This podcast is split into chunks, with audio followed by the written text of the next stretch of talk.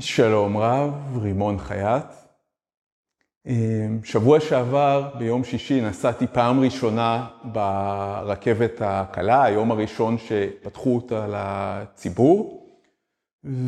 ולאורך ההכנות לפתיחת הרכבת, שנמשכו כבר יותר משנה של ניסויים וזה, כתבתי את הווידאו הזה בראש, אבל רציתי גם פעם אחת לנסוע ברכבת לפני שאני באמת מצלם אותו.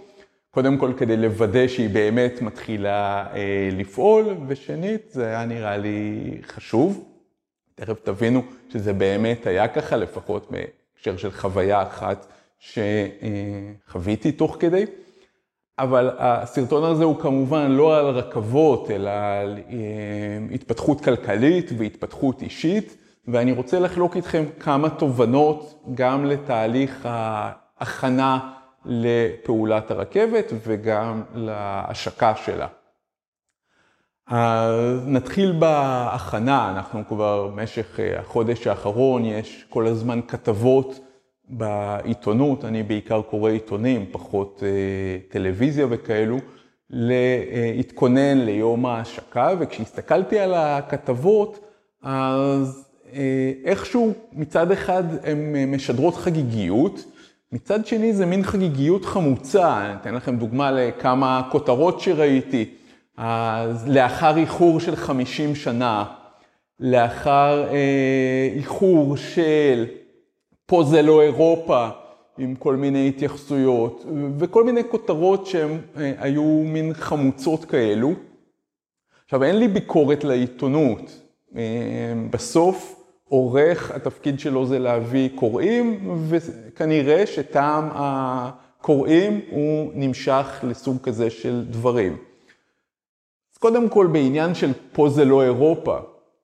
כשאתם רואים משפט שהוא, אפשר לחבר אותו לכל כתבה מכל סוג, אז אה, זה סוג של רעש, אפשר גם להתעלם ממנו, אני יכול לחבר את זה, אה, פה זה לא אירופה, פה יש צמיחה השנה של מעל שלושה אחוז, בשעה שבאירופה יש מיתון.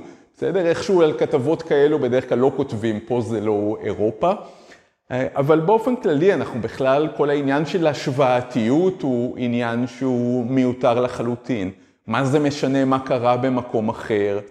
איך אתה יודע כמה לקח לבנות במקום אחר? האם כל אירופה זה אה, דבר אחד?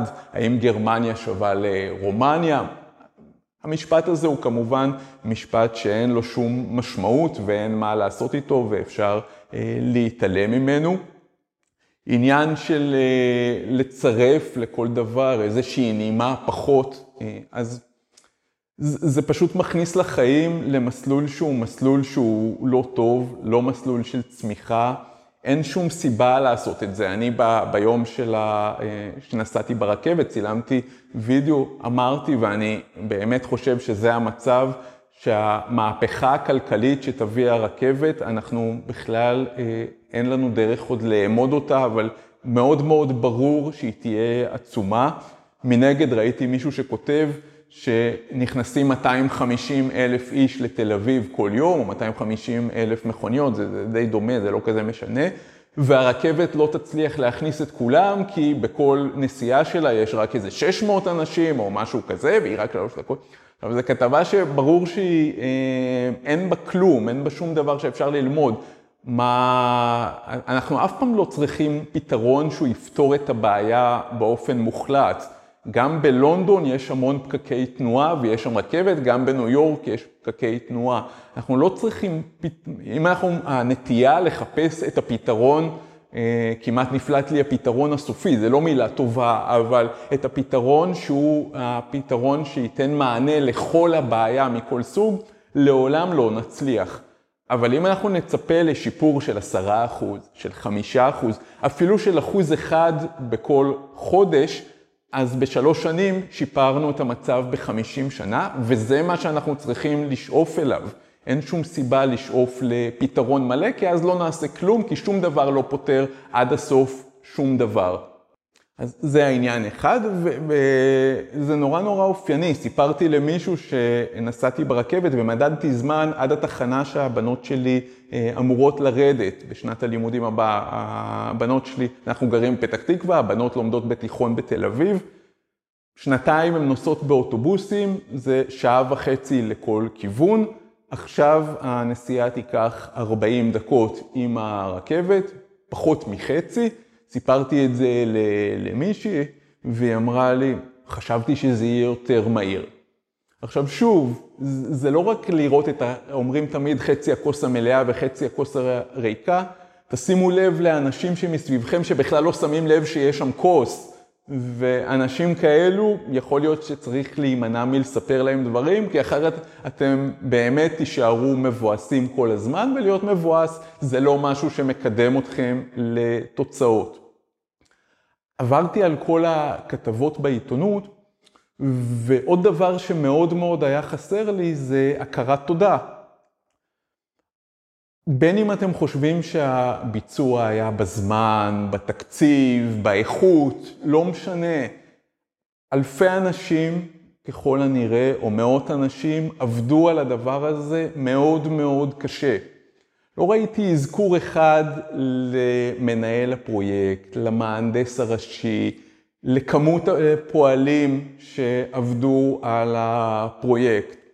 אפס. כשאני באתי ביום הראשון, באתי ב-6 בבוקר לתחנה, ראיתי קבוצה של, אה, אני לא אגיד פועלים, כי הם נראו יותר מדרג המהנדסים לפי הלבוש, אבל קבוצה שעמדה וצילמה ומדדה והסתכלה והשגיחה, וממש היה להם מאוד מאוד חשוב. אז הלכתי לאחד מהם, שמו סון, והוא מסין.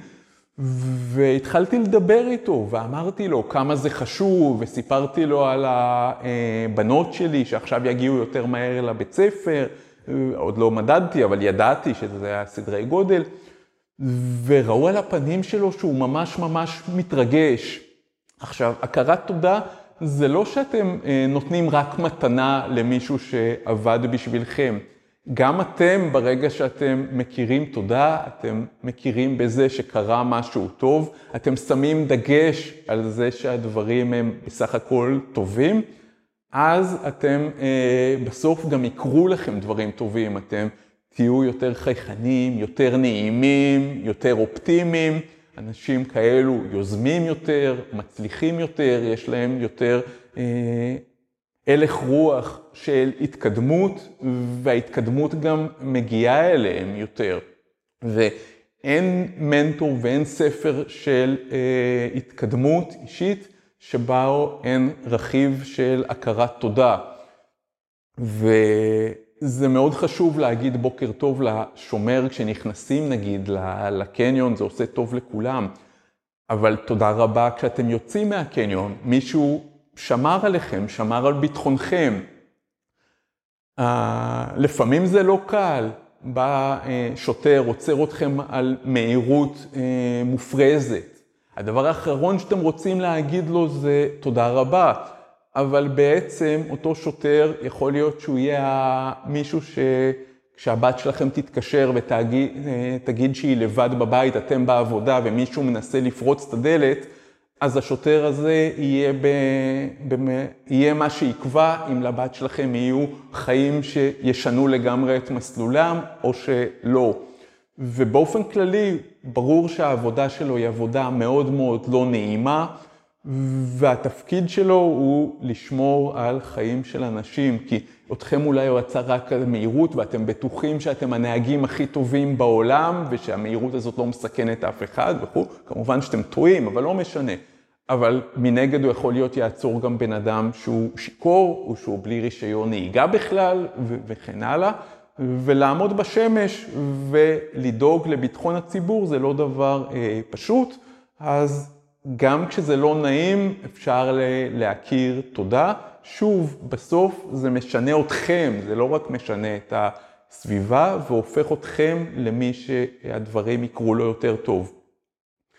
שנה שלמה, בגלל העניין עם הבנות והבית ספר וזה, אז אנחנו הסתכלנו על הרכבת, שנה שלמה נוסעת עם קרונות ריקים, הלוך וחזור, הלוך וחזור, ולא פתחו אותה, וזה מביא אותי לעניין השני, עניין החלופות. כי הסיבה שאמרו שלא פותחים את הרכבת זה עניין החלופות, אה, סליחה, עניין הבטיחות. כשהליקוי הבטיחותי שבגללו לא פתחו אותה, זה היה העובדה שמדי פעם המערכת האוטומטית למניעת תאונות יצרה בלימת פתע במקום שהוא לא אמור להיות אה, בלימת פתע, בצורה אה, לא מבוקרת. וכשחשבתי על זה, אז אמרתי, מצד אחד הנטייה שלנו היא להגיד, ברור, אם זה לא בטוח, אז שלא יפעל. עד שזה לא 100% בטוח, אנחנו לא רוצים שזה יפעל. אבל אם נחשוב על זה שנייה יותר לעומק, אז אה, נסתכל רגע על מה המשמעות של בלימת פתע. נגיד המשמעות היא שמישהו ייפול בתוך הרכבת, אז אפשר להחליט שמכניסים מעט נוסעים רק לפי מספר מקומות הישיבה. אפשר להחליט שלא מכניסים אנשים שמועדים יותר לפגיעה מנפילה. למשל זקנים, נשים בהיריון, אנשים ש... או פשוט להתריע שזה המצב וכל אחד אה, ייקח את האחריות. כי אם אנחנו חושבים על החלופה, וזה החלק החשוב בהמון דברים, החלופה היא שאותם אנשים שלא נוסעים ברכבת ייסעו נניח באוטובוס. עכשיו, אני לא יודע מה היה תדירות הבלימות פתע של, של הרכבת. נניח אפילו פעם בשעה יש בלימת פתע. אוטובוס מהפעמים אה, שאני נוסע בהם, אתה יכול לקבל בלימת פתע בתדירות שהיא הרבה יותר מפעם בשעה. כל פעם שאיזה קורקינוט נכנס לו אה, לפניו, הוא נותן בלימת פתע. אז אותה סכנה שרצית למנוע מהציבור, למעשה העמדת אותו בסכנה, אה, אותה סכנה בתדירות הרבה יותר גדולה. עכשיו, זה מאוד ברור, ברכבת יש מישהו שאמור לקחת אחריות, לחתום שזה בסדר, ומאותו רגע, כל פעם שחס ושלום מישהו ייפצע בגלל בלימת פתע, זה אחריות של מי שחתם. באוטובוס זה איזשהו משהו שגרתי, וגם אם מישהו ישבור את היד, אז מה אתם רוצים? זה אוטובוס, זה נוסע ככה כבר 100 שנה, מה יש לנו לעשות? לא רק זה, הזיהום אוויר שיוצרים האוטובוסים הוא משהו שבוודאות יפגע בבריאות של אנשים, לעומת אותה אה, בלימת פתע ברכבת, שאולי מישהו ייפול למרות שהוא ישב, ויכול להיות שהיא תגרום לפגיעה, יכול להיות שלא. אז יש לנו פה מצב הזוי שאנחנו מעדיפים סיכון שהוא ודאי, לעומת סיכון שהוא גם יותר קטן וגם בסיכוי יותר אה, נמוך שיקרה, אבל יש לו שם שאפשר לנקוב בו, אז אותו אדם שזה השם שלו, פוחד לתת אה, אישור. וזה עניין שלנו כחברה, של איך אנחנו שופטים מצב שבו מישהו חתם שזה בסדר, וכעבור חודשיים מישהו אולי ישבור יד או משהו מהסוג הזה כנפילה, בשעה שבאוטובוסים יכול להיות, אני לא מכיר את הסטטיסטיקה, אבל יכול להיות שכל חודש מישהו נפצע מנפילה בגלל בלימות פתע. ואני רואה את זה בזמן האחרון, המון המון אנשים, יש אה, אה, טרנד או מגמה, ואני לא מתייחס למי שעושה את זה כמחאה, אלא למי שבאמת חושש שנגיד המדינה תיקח לו את הפנסיה, הוא אומר, אני מוציא את הכסף לחוץ לארץ. אוקיי, חוץ לארץ זה מקום גדול, זה בדיוק כמו בסיפור הזה, יש פה עניין של חלופות. זה לא מספיק להגיד, ישראל מפחידה אותי, אני לוקח את הכסף לחוץ לארץ. איפה בחוץ לארץ? כי אם נגיד לקחת את הכסף לארצות הברית ושמת שם מיליון שקל, אז בארצות הברית כבר היום יש מס עיזבון. זאת אומרת, בגלל החשש שאולי בעתיד ייקחו לך את הכסף בישראל, אתה מעביר אותו למדינה שבחוק כבר היום כתוב שאם אתה תמות, ייקחו חלק מהכסף. זה החוק. אז יש פה מצב שהוא מאוד מאוד אה, מוזר מבחינת מי שעושה את זה, אני עוד לא מדבר על זה שאתה פוחד נורא שבגלל שיורידו את דירוג האשראי של ישראל, אתה מעביר את זה למדינה שכבר הורידו את דירוג האשראי ואמרו שאולי יורידו עוד פעם את דירוג האשראי. אז תמיד אנחנו צריכים להסתכל לא רק על הצד אחד שהוא קל לזהות, כי עליו מדברים כולם וכל התקשורת וכל זה, אלא גם על החלופה. ואת החלופה הרבה יותר קשה לזהות, אבל זו האחריות שלנו כדי להבין לא רק מה לא, מה לא אני לא אוהב, אלא גם לאיפה שאני כן הולך. האם שמה אותו דבר מתקיים או לא מתקיים, או שיש שם משהו שהוא יותר חמור. תודה רבה על ההקשבה. אני מאחל באמת לכל תושבי גוש דן שייהנו מהרכבת.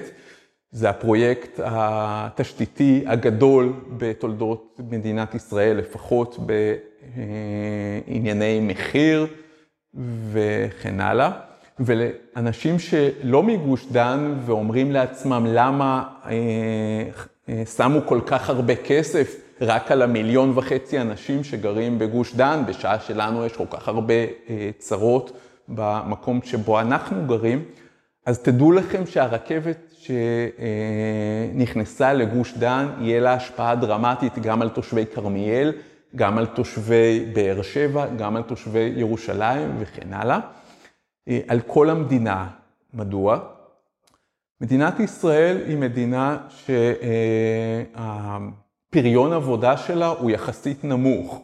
אנשים הולכים לעבודה והתועלת ששעת העבודה שלהם יחסית לעולם המפותח היא נמוכה. יש לזה המון הסברים, אני לא אכנס לזה, אבל מה שחשוב להבין זה שכשבודקים את הפריון מדברים על שעת עבודה לעומת התוצר אה, הגולמי של אותו בן אדם, אבל הדגש פה על שעת עבודה, על מהרגע שלצורך העניין עבר כרטיס במכונת נוכחות.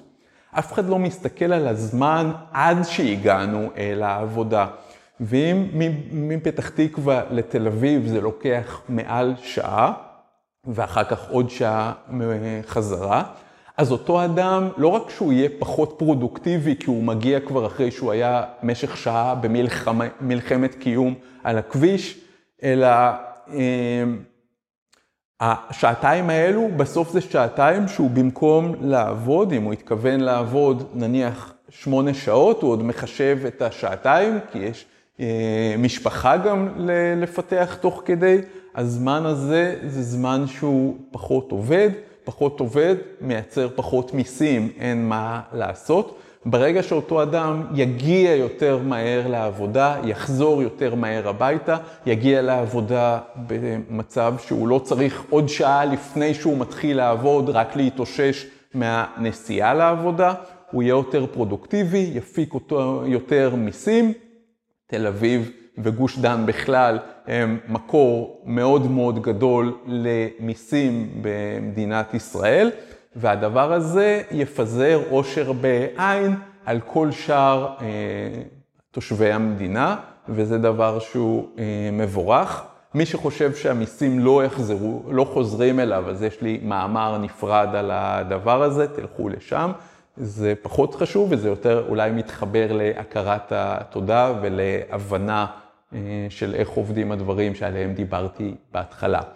אז תודה רבה על ההקשבה. למטה כמו תמיד, יש אה, כישורים שהם כישורים אה, מועילים,